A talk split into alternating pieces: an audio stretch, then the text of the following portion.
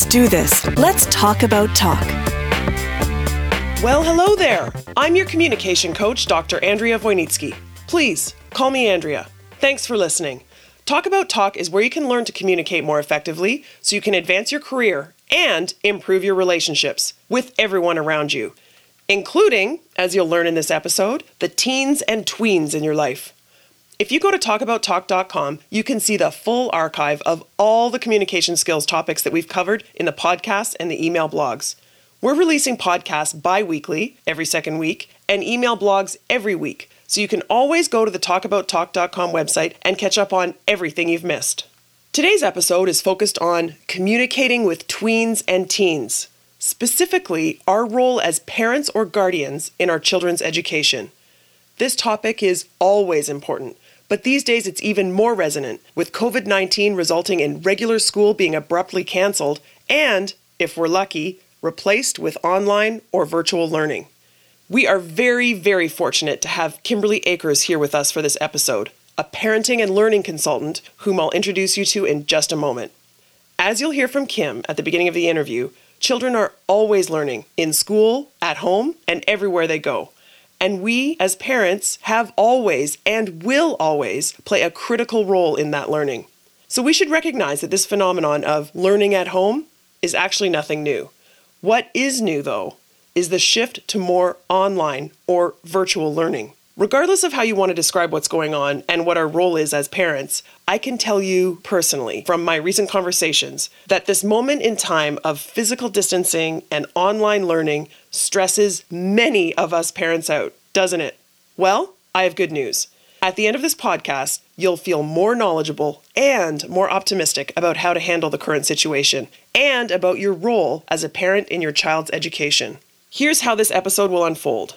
I'll introduce Kim and then we'll get right into the interview. Then, after the interview, I'll summarize everything for you. So, good news you don't have to take notes. Not at all. Just sit back and listen. I've categorized the learnings from this episode into three areas one, parent philosophies to consider, two, parenting tactics, and three, specific tactics to help you enable your child with virtual or online learning. As always, this summary is easily available to you on the talkabouttalk.com website. Just go to the podcast tab and then click on printable show notes. The show notes for each episode include the summary, references and other resources, and the transcript. Okay, let me introduce Kim to you now, and then we'll get right into the interview. Kimberly Akers is a career educator. She earned her BA and BEd from Queen's University. Since then, she's been working with students around the globe be it in the classroom, at the rink, in sports fields, or online. In her business, KJA Coaching, Kim encourages collaboration, communication, and celebration to help families break out of the parent teen trap. Whew, sounds good to me. As you'll hear, Kim has two teenage daughters, so between the two of us, we have four teens and one tween. Kim says that her daughters provide her much fodder for personal growth as she celebrates with them through their voyage into adulthood. As a parenting coach and a learning strategist, Kim journeys with parents as they discover their ability to be the very best parent that they can be. Currently, Kim's working with students as a virtual learning coach to bridge the gap from the classroom to the learn at home model and to bring students to their ultimate level of self empowerment and success, which is owning their learning. Thank you so much, Kim, for joining us here today to share your expertise. Thank you for having me. All right, let's start with a general question. What should we as parents be thinking about in terms of our role in our children's education? That is a great question for today, particularly after most of us have been housebound with our children, watching them and ourselves struggle through what education looks like in the time of COVID 19. I'd like to take that question and sort of put it into two parts. The first part is the role of the parents, and the second part is our children's education. It is sometimes challenging for us to really recognize that it is our children's education. And uh, in my experience working with parents through hundreds of parent teacher interviews, the thing I notice the most that's such a challenge for parents is to let themselves off the hook.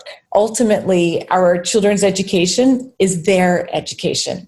And the moment we let ourselves off the hook, we empower our children to own their own education and to own their own learning. All of us as parents struggle with this idea of who we want our children to be, of having control, of accepting our children the way that they are, and then as a result, encouraging them and empowering them to own their own experiences. And I can give you an example of a time, a strong memory I have of years ago coaching IP hockey. And I had a five year old girl, a really great skater at that age, and I was tying her skates. And as I'm tying her skates, she said, I'm so excited for today. My mom said if I get a goal, she's going to give me $5. Wow and I had this tightness in my stomach because as a coach and and anyone who's had their child in that age of uh, hockey knows that we change their positions every game. So some games they're a defenseman, some games they're, they're at center, some games they're the goalie. And I had put this little girl on defense that day. So I knew exponentially that her chance of getting a goal had gone down significantly. Needless to say, she she didn't get a goal. And I will never forget this the idea that it's not one experience that dictates our child's education. But the moment we let go of owning it or controlling it or trying to make it something, our children get to own it. That's a great point. But when you said we need to let go of the outcome, we need to let ourselves off the hook, I'm in my mind saying so much easier said than done, right? I mean, I'm seeing impending disaster and I just want to save them. And it's such a cliche parents saving their kids. It is. Let me share a metaphor. It's one that has consistently been a powerful perspective on education for me. If you think of your child's education as a tree, and the education system as the trunk. And education from kindergarten through to post secondary education will provide for our children the foundation, the strength of the trunk. And as parents, we offer the nutrients. We take our children on trips. We walk around the block and have a conversation. We get them a bicycle we become the motivators of the branches and the, the, leaves. Sometimes we even get to pick the tree. It can be an oak, it can be a weeping willow, it can be a birch tree. And that metaphor has provided for me so much solace in the education system. There is no perfect education system. But every education system will provide that trunk. What the rest of the tree looks like is in our domain. We get to see our children after school. We get to be the recipients of what their day was like. And the capacity to accept that we don't have to control the outcome. We don't need to be fearful for our children. And there's a lot of fear right now around this time period. What are students going to lose? The opportunity inside of being at home as a family is much greater than the potential loss. So, what's the role of parents? I know a lot of parents are feeling right now that they need to be teachers as well. But if we can let go of the outcome ultimately and trust that everything is an education, we will see our students, our children thrive inside of this. And a very simple thing we can do is validate. What's the difference between praise and validation? Well, praise is that's great or good job. Yeah. It's almost meaningless. But something that validates is a strong statement. I saw today you spent a lot of time on math.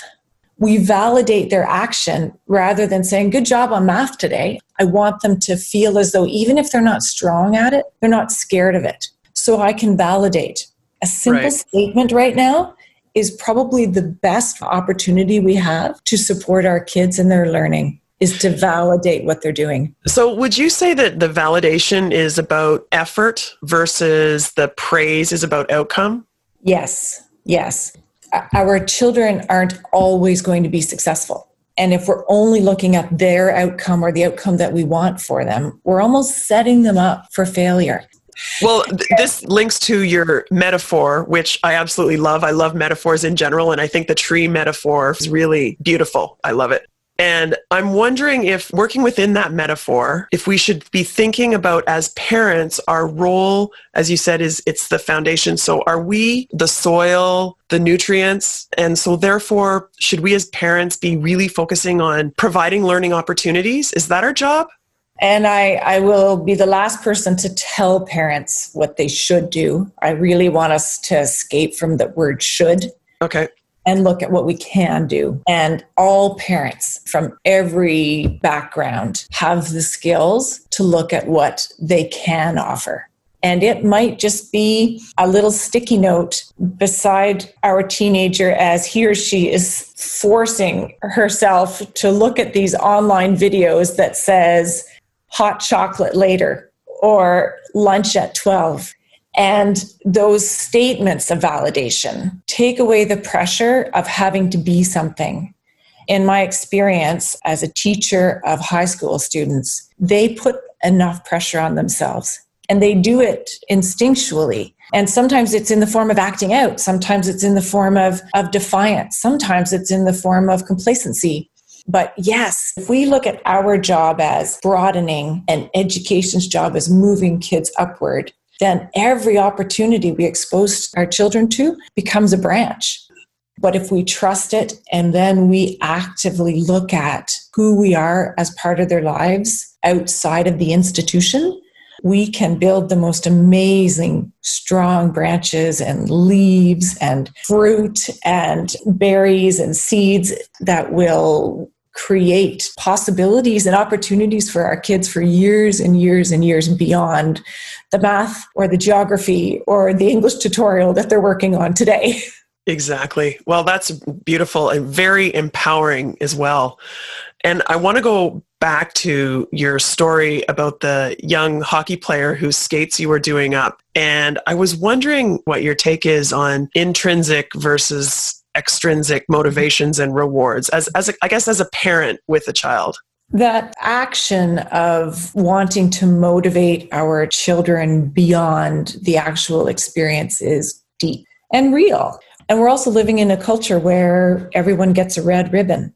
So there's a certain age where kids will thrive on that idea of competition, but it runs out. Extrinsic motivation versus intrinsic is really a developmental part of who, who our children are. As if we go back to Erik Erikson's stages of uh, psychosocial development, for example, we know that there are ages in which students can't possibly or our children can't possibly comprehend the satisfaction of an intrinsic reward, but it comes with experience. So I think that story really was a reminder to me of the need to be careful with our extrinsic motivators hmm. because they run out. What happens at age 16? What happens at age 19 if our children are still looking for something outside of themselves? What happens when our teenage daughters get on Instagram or they get Snapchat or they follow TikTok videos? And they see others looking their best because everybody can look good on social media. Right. I think that's that's a great example. You go on social media and suddenly it's all extrinsic, right? And it is. I, I actually hadn't thought of that. I have to tell you this. My now 16 year old was playing basketball and we he would do really well in practice, but not in games. And one time I said to him, I'm going to pay you a dollar for every uh, rebound and five dollars for a basket and he had the best game he's ever had in his entire life. And the assistant coach said to me, What did you feed him? so afterwards, I, I said, We are never doing that again, but now you know what you're capable of. Here's your money think about it. and we actually still talk about it because we talk about intrinsic and extrinsic rewards in this house actually. So well, and, and I can add to that if you, if you want, just the idea of who's the reward for them. As parents, we want to see our children succeed. And we sometimes will offer these types of rewards because it makes us feel better and right, it felt great, I'm sure, right? I, to be honest, the whole time I was ashamed because I know about all the research on extrinsic. I mean, I was proud of his basketball prowess, but I was ashamed sure. of. Anyway, that's no, but it's fine. It's a really honest share, and and yeah.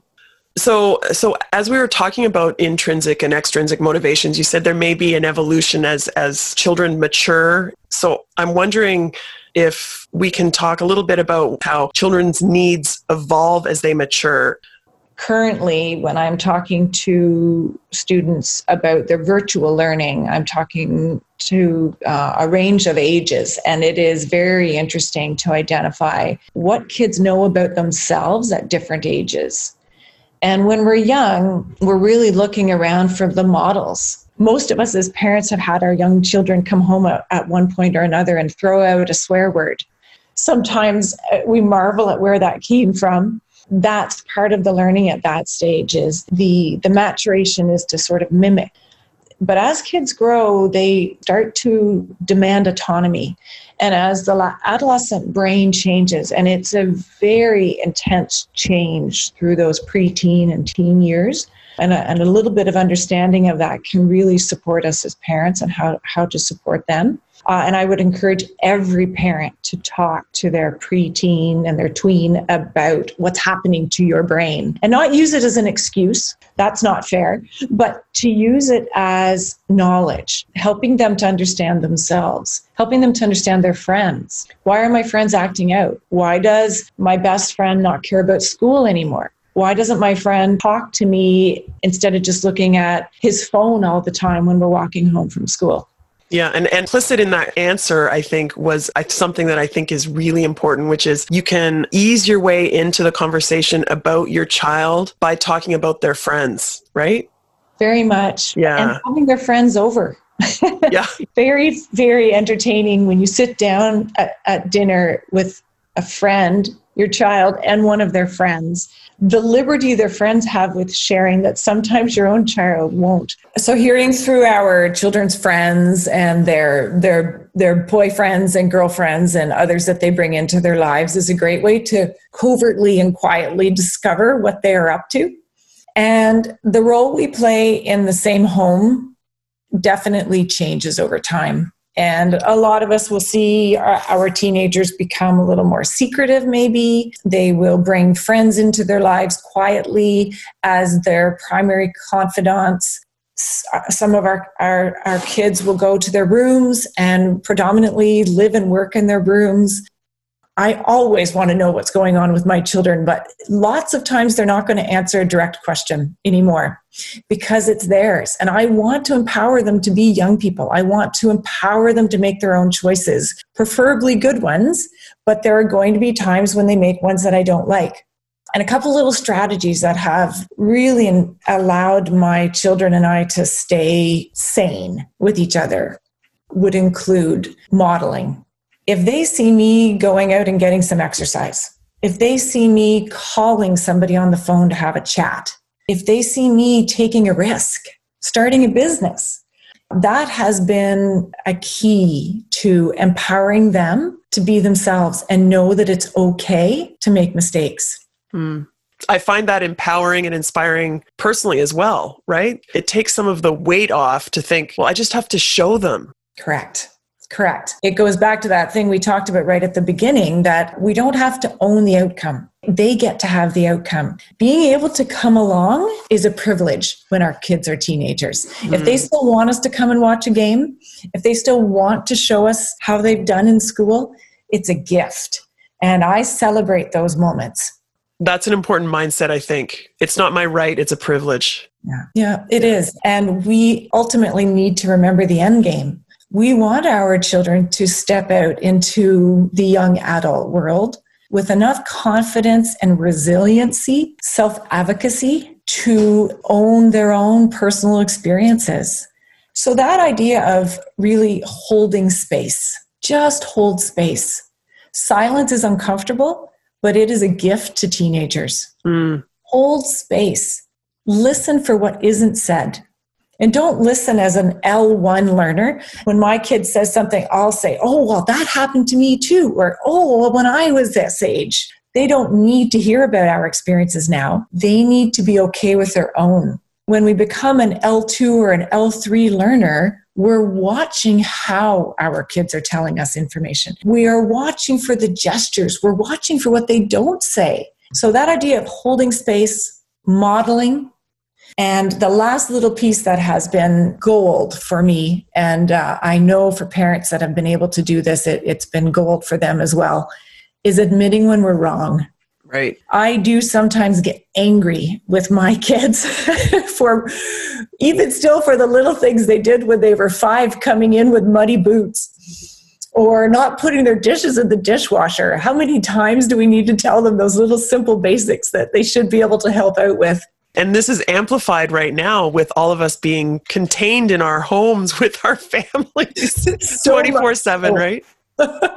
so it, this was pure luck, I think, but I found myself a few years ago apologizing for an angry outburst. Mm.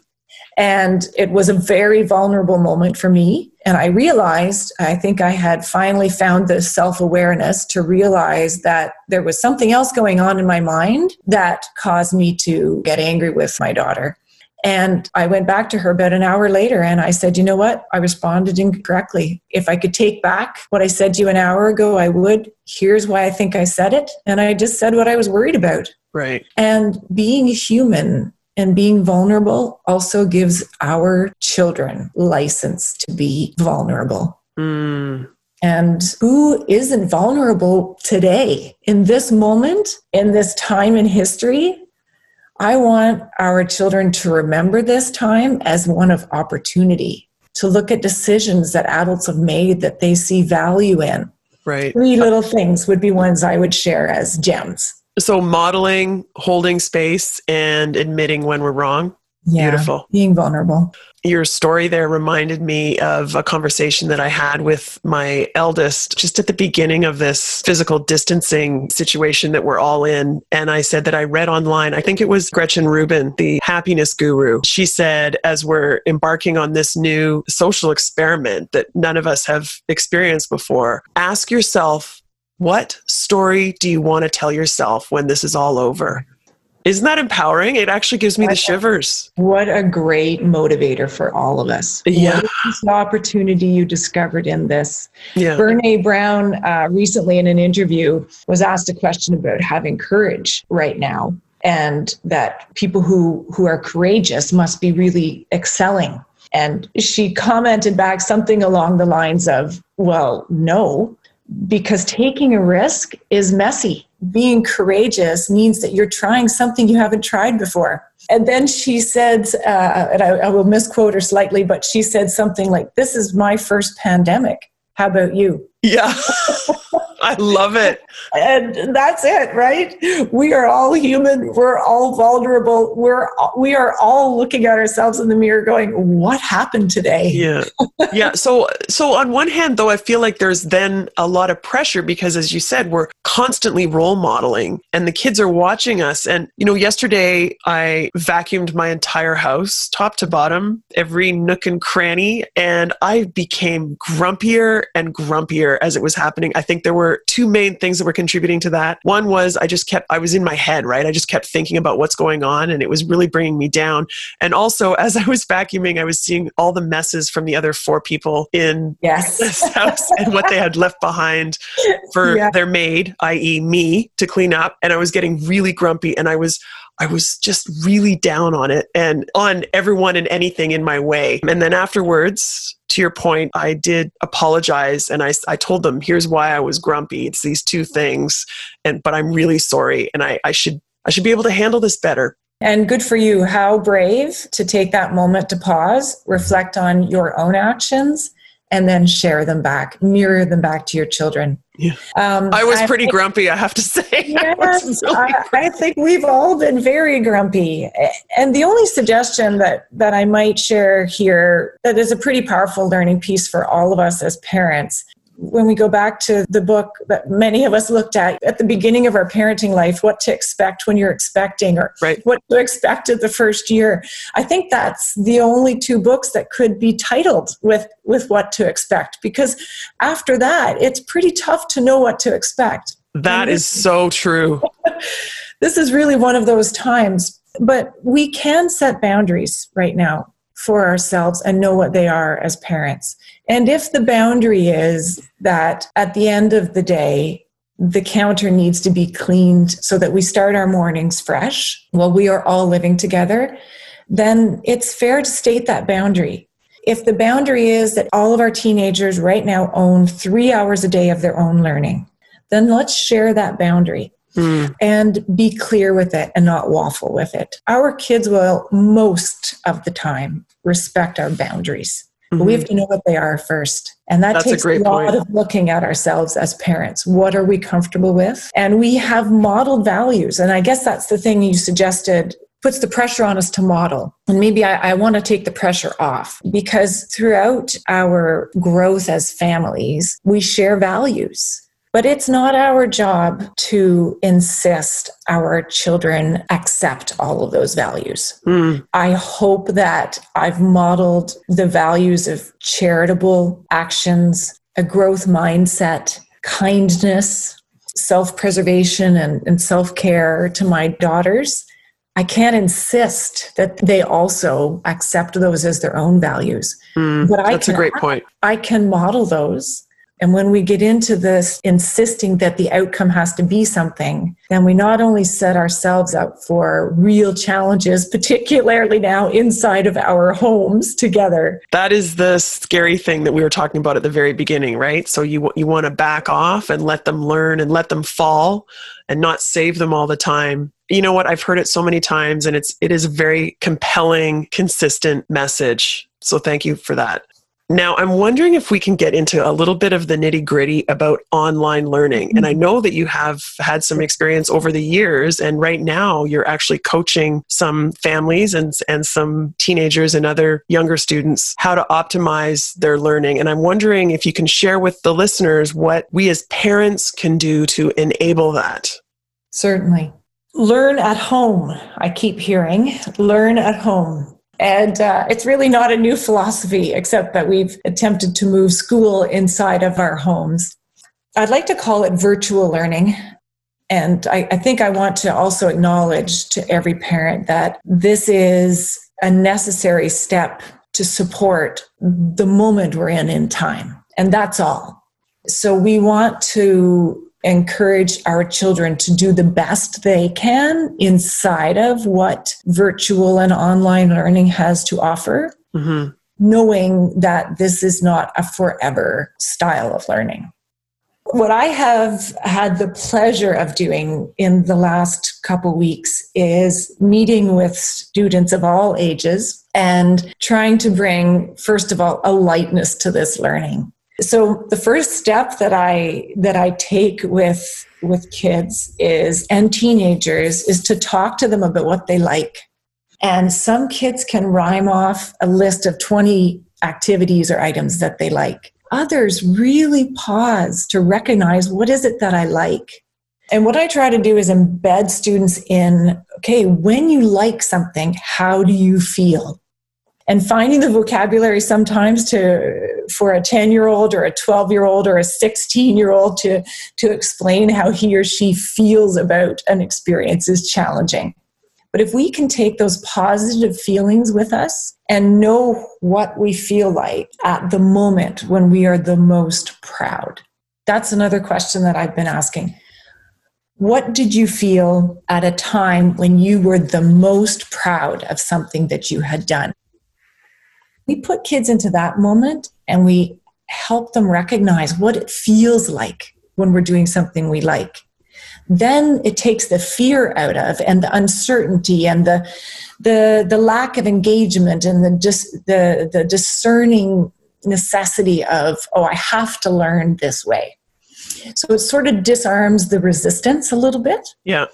So that's a positive approach if we're if we are as parents complaining about the limitations of virtual learning well believe me our children will find more. Right.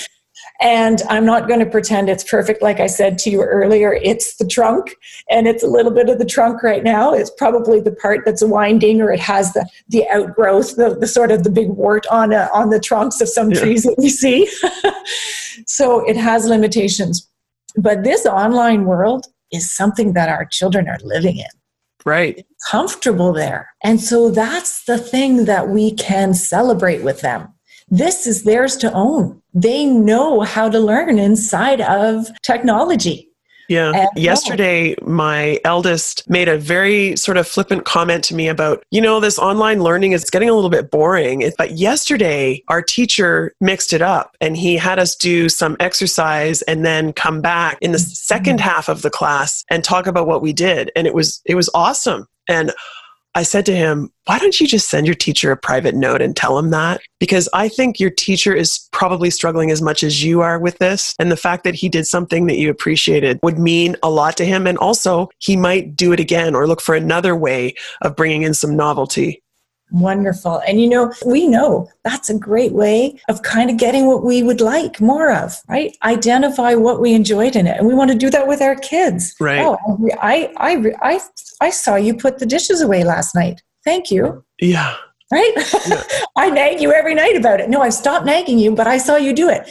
I guarantee you that goes into our teenagers' mind. So how so, how validating for your for him to send that to his teacher and for the teacher then to receive it. We're all humans. We're all looking for positive feedback at a time when none of us none of us have the script. Right. So and to your point earlier, he was talking about something that he likes right? And then reinforcing it with the person that basically enabled that positive opportunity. Can you just share a little bit more about what we do with the answers? So, when our kids tell us what they like or when they're most proud, are we then reverse engineering the online experience to leverage those things somehow? Or what are we doing with their answers?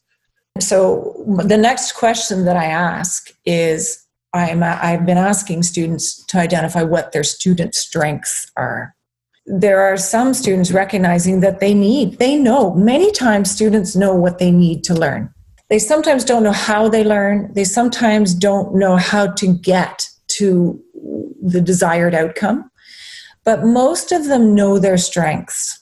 And so when we have our children pause and, and say, What am I good at? And often that idea can be facilitated through that question of what do I like? Students will tell you, I love, I, I'm good at shooting hoops, for example. Let's just take something they like. Well, what makes you good at it? Well, I go out in the laneway and I do it all the time. Well, I know as a teacher, that's practice. I use that metaphor in my classroom all the time. You don't show up. Well, a few, a few, a few Michael Jordans show up, and there's three point shooters off the bat. Yeah. but uh, there's an old example for you that dates me. But um, most learners practice. And so, if we can get students to notice a strength I have is practice and bring that willingness to practice mm. to this new form of learning. Another um, strength that I'm really noticing uh, the students I've worked with thus far on uh, their approach to virtual learning are, are identifying that they thrive in a quiet space without distractions. Mm. So I've had some of them. I have a Snapchat Bitmoji and and uh, a Snapchat address that I share with my students as their coach, and they have to snap me a picture of their workplace. And then they have to snap me a picture, the teenagers, of where they're leaving their phone during their work time. Uh. So that little here's my workspace is is a very important one. And when we ask students to dig in a little bit to how they learn and start to own their learning, which is the ultimate goal, and this will look different at different ages. But when we hit, when our, when our children hit grades 11 and 12, we want them to be able to identify and state, I learn the best when I'm doing these things. That's really and important, isn't it? Yeah. It is. And I very much see in this opportunity to learn online and through virtual lessons, the opportunity to examine how we learn. If I notice as a 14 year old boy that I am sitting for 20 minutes and I start to get fidgety in my chair, then I create a schedule where I work for 25 minutes and I take a five minute break. And I go shoot 10 threes in the laneway, or I go run around the block, or whatever it is I need to do. And I come back and I work for another 25.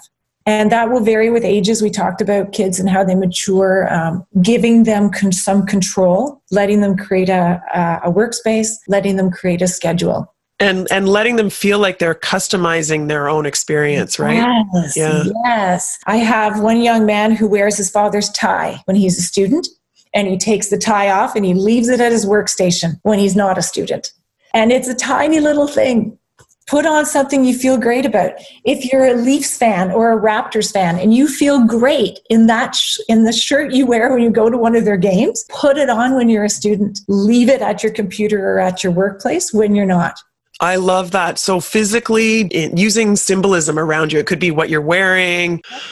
Yeah, I, lo- I love your exercise about asking for a Snapchat photo of their workspace and where their phone is. I think that's absolutely brilliant. I'm sure they respect yeah. you for that too. They are loving it, and you know it's a fun little thing, and. Uh, I get to send off my own Bitmoji with cheerleading or dancing or, or nice. whatever the little nice. Oh, you like the Bitmojis too. I love it. right? It's a celebration. The more we can celebrate our children's intentions, the more they celebrate themselves. Well, I love the positive, inspiring message of celebrating and also you talked a lot about role modeling and taking the pressure off and and I'm I'm feeling much more optimistic right now um, I think than I was before I started my conversation with you. But I I just have to ask you one other thing before we move on to the five rapid fire questions, just to keep in the back of my mind, and hopefully this will help the listeners as well. What are the biggest mistakes that parents make in terms of encouraging a positive learning mindset in their tweens and teens? If we want to begin with a positive learning mindset as parents, I want to encourage all of us to not think about making mistakes as soon as we think about ourselves making a mistake, then we set ourselves up maybe for failure or maybe for not doing as much as we feel we should do. And Brad Reedy, in his book, The Journey of the Heroic Parent, an excellent and very supportive parent book, he suggests that there's no way you're going to avoid screwing up as a parent. You will make mistakes, even at times, big ones and that's okay. We started this conversation with the idea of letting ourselves off the hook. And especially at this time, I want to encourage every parent to do that, to celebrate, to be a learner yourself, to acknowledge when we're wrong, because occasionally we are, and to validate that our children are doing the best they can when we observe their efforts. Have a lightness Life is about lightness, and what better time than to laugh a little bit together at the craziness of the world that we are in at this moment. A positive learning mindset is a willingness to learn, and our kids all have it. Look at this as an opportunity and celebrate. Very, very nicely put. Thank you. Okay, are you ready for the five rapid fire questions? Yes. First question What are your pet peeves? I really don't have a lot of things that bother me on a daily basis, but I will say when I'm walking to work and a car passes me and splashes my shoes. That really is something that I can't get past, and it's it's often for me not forgivable. okay. I don't think that's forgivable for anyone. Question number two What type of learner are you?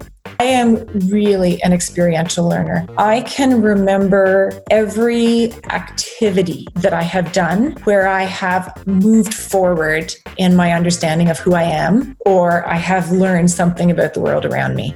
And as an adult now looking back and as a teacher, I know that I can identify my big learning moments with experiences. But I, I didn't really learn that, I would say, until adulthood. Okay, question number three introvert or extrovert? I am, despite the fact that I'm a teacher and I stand in front of students and I and I have conversations with colleagues all day, I'm an introvert, and it took me a long time to be comfortable with that. I spent some time really learning about the characteristics of introvert versus extrovert, and I want to say there's nothing wrong with either of them. True, but I do re- re-energize being by myself. Hmm. It's really important self-knowledge, isn't it, to understand how you refuel. Okay, uh, question number four communication preference for personal conversations.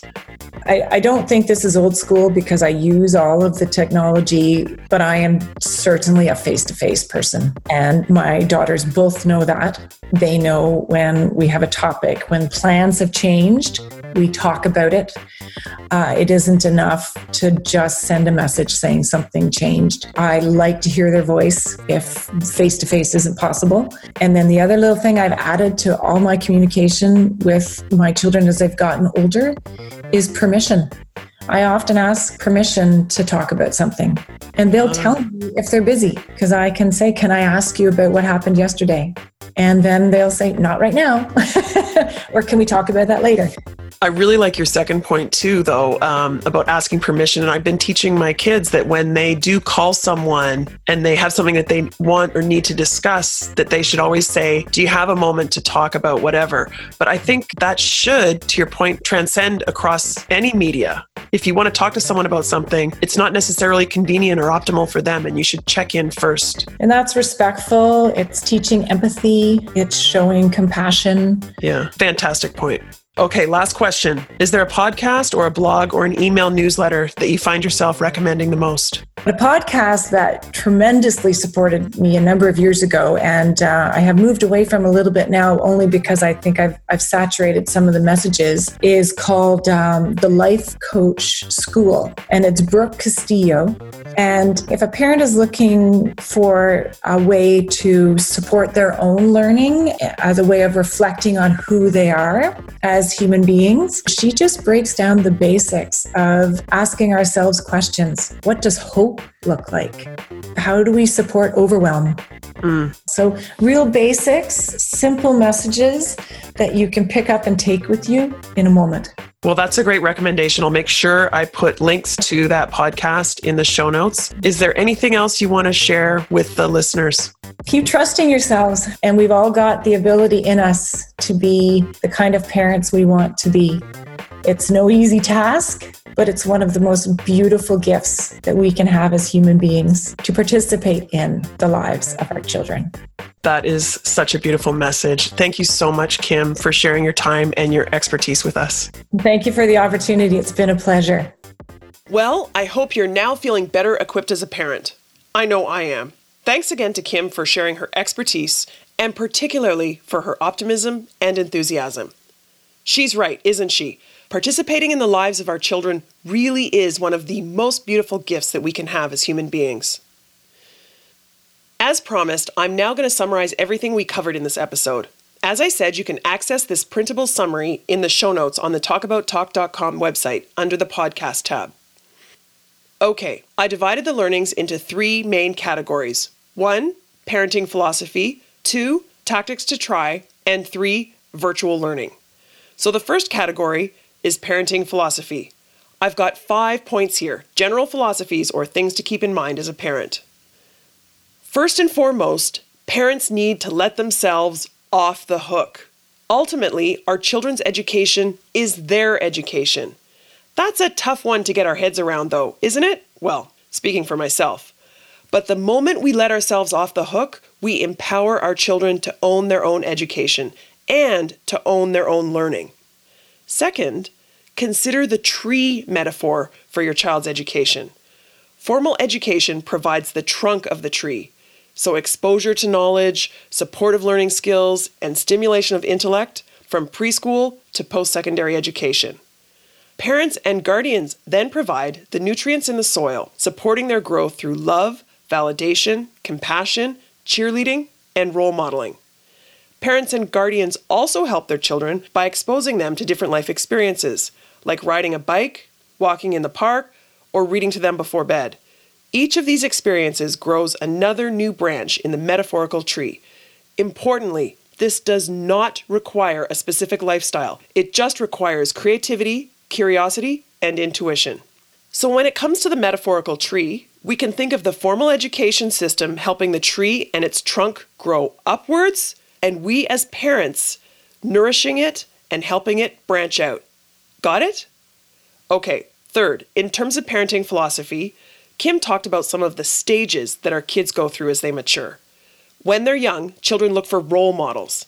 They mimic the behaviors of those around them. That's important to keep in mind. As children grow, they start to demand autonomy. They seek independence, privacy, and secrecy in what they're doing and with whom. Kim encourages us to consider it a privilege to be able to come along for the ride when our kids are teenagers. It helps to remember the end game. We want our children to step out into the world with enough confidence, independence, and self advocacy to own their own personal experiences. Fourth, in terms of parenting philosophies, Kim points out that as families, we share values. But it's not our job to insist that our children accept all of these values. We can discuss the values, we can model the values, but in the end, it's up to the child to accept them. The last thing in terms of parenting philosophy that I want to highlight is Kim's answer to my question. Do you remember when I asked her towards the end? What are the biggest mistakes that parents make? I loved her answer. Kim said that she discourages us from thinking about our mistakes. Instead, consider the words of Brad Reedy, the author of The Journey of the Heroic Parent. He says that there's no way you can avoid screwing up as a parent. You will make mistakes, even big ones. And guess what? That's okay. Kim encourages us to celebrate and to be learners ourselves.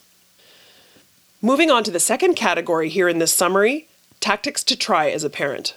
First, validation. Regardless of our child's age, we should validate them. That means encouraging them, keeping it positive, celebrating them. Importantly, though, validation is different than praise. Validation is about effort, praise is about outcome. This point relates to intrinsic versus extrinsic rewards. Do you remember Kim's story about the young hockey player whose mother offered her $5 for every goal she scored? Kim made a few interesting points about this.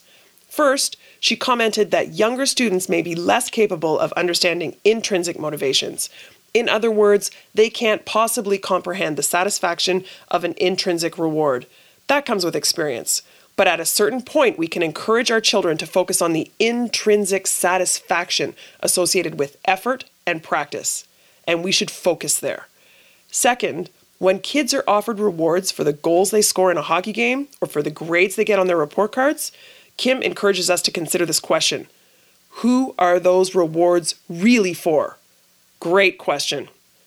Okay, so the first tactic to focus on is validation, not praise, and intrinsic versus extrinsic rewards. What other tactics did Kim mention?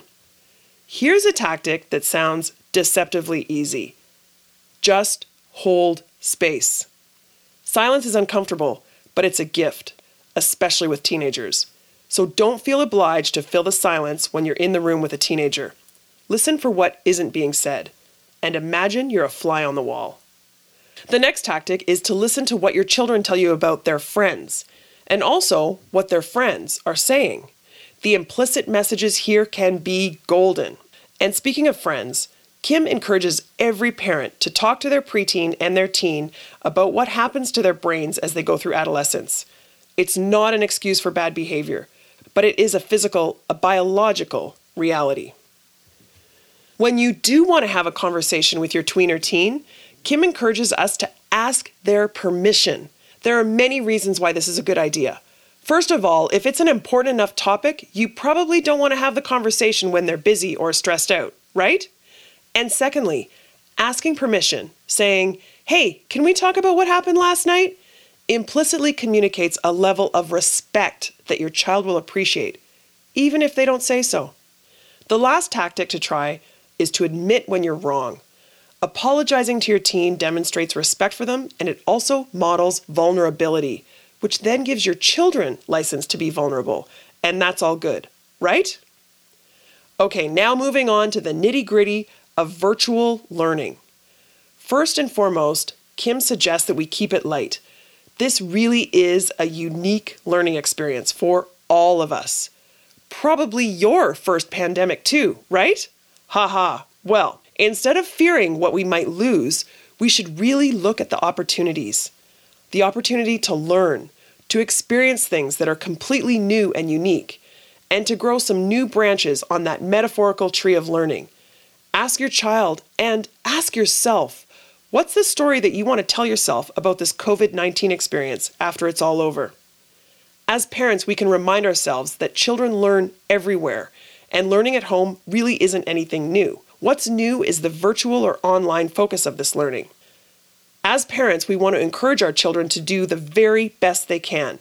No matter what, this is a great opportunity for kids to learn new skills. So, generally, keep it positive. Bring a lightness to this learning. Here are some specific ideas that Kim encourages us to try. First, ask the child to talk about what they like, maybe a sport or some other hobby, something that's a positive experience for them and that gets them thinking positive. Then ask, What did you feel at a time when you were most proud of something you'd done? Importantly, how were you feeling? And the next question is, What are your student strengths? This is something that we really want our older teenagers, the ones in grade 11 and 12 especially, to have a grasp of. We want them to be able to identify and state, I've learned the best when I'm doing these things. So is it your practice? Like when you shoot hoops every day and your game improves? Or when you do a few math exercises every day and then you do well in tests? Or is it working fast? That's a great student strength. Then you have lots of time to double check your work, right? That's amazing. Or is it being able to focus when it's quiet? That's really good to know. Let's make sure there are no distractions so you can really focus. Kim had a great idea of asking her virtual learning students to send her a photo of their workspace and also of where they keep their phone when they're doing their online schooling. This is a fantastic idea because it encourages students to think deeply about their work environment, their physical space, which definitely impacts the quality of their work. Another tactic related to this is customizing the learning environment.